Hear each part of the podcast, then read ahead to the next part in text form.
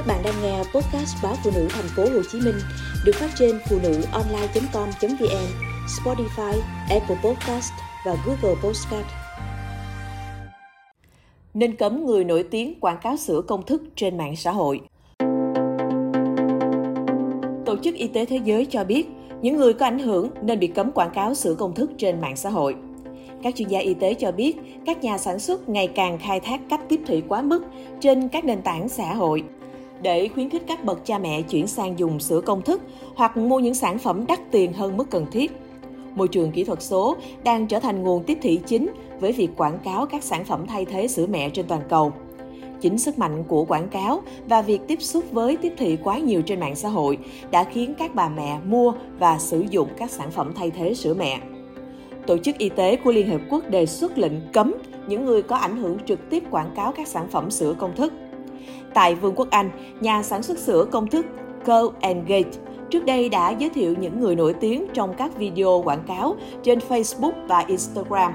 Những bà mẹ nổi tiếng này đã đăng tải về trải nghiệm cho con uống sữa công thức.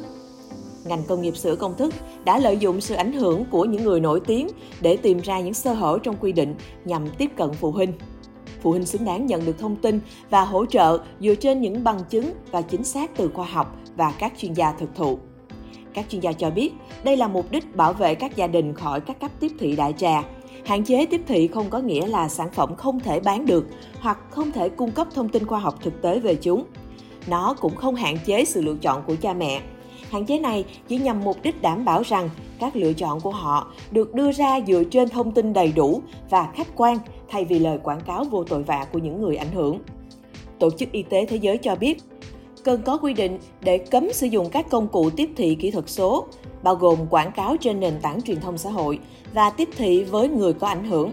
Ngoài ra, các chuyên gia chăm sóc sức khỏe cũng nên bị cấm được trả tiền để quảng cáo sữa công thức trực tuyến. Theo một bài báo trên tạp chí y khoa BMJ, phần lớn các thông tin về sức khỏe được sử dụng để quảng cáo sữa bột trẻ em trên toàn thế giới, không được hỗ trợ bởi bằng chứng khoa học và yêu cầu các sản phẩm thay thế sữa mẹ nên được bán trong bao bì đơn giản. Nghiên cứu được đưa ra một tuần sau khi một nhóm các bác sĩ và nhà khoa học kêu gọi siết chặt quy định đối với ngành công nghiệp sữa công thức trị giá 55 tỷ đô đối với hoạt động tiếp thị săn mồi mà họ cho rằng khai thác nỗi sợ hãi của những người mới làm cha mẹ. Tổ chức Y tế Thế giới khuyến nghị nuôi con bằng sữa mẹ hoàn toàn trong 6 tháng đầu đời của trẻ. Tuy nhiên, khuyến nghị đó lại chỉ được áp dụng cho chưa tới một nửa số trẻ sơ sinh trên toàn cầu. Các nhà nghiên cứu không chống lại sữa công thức dành cho trẻ sơ sinh vì đây vẫn là một lựa chọn cho những bà mẹ không thể hoặc chọn không cho con bú. Nhưng họ cực lực phản đối việc tiếp thị sữa công thức cho trẻ sơ sinh không phù hợp, vốn đưa ra những tuyên bố gây hiểu lầm mà thiếu bằng chứng khoa học.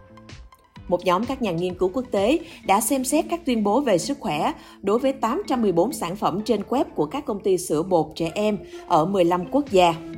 Tuyên bố phổ biến nhất của các công ty là sữa công thức hỗ trợ phát triển trí não, tăng cường hệ thống miễn dịch và giúp tăng trưởng chiều cao.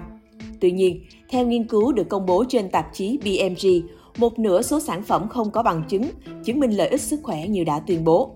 3/4 không đề cập đến bằng chứng khoa học. Các thông tin được sử dụng để quảng cáo các sản phẩm sữa công thức đều xoáy vào sữa cao cấp.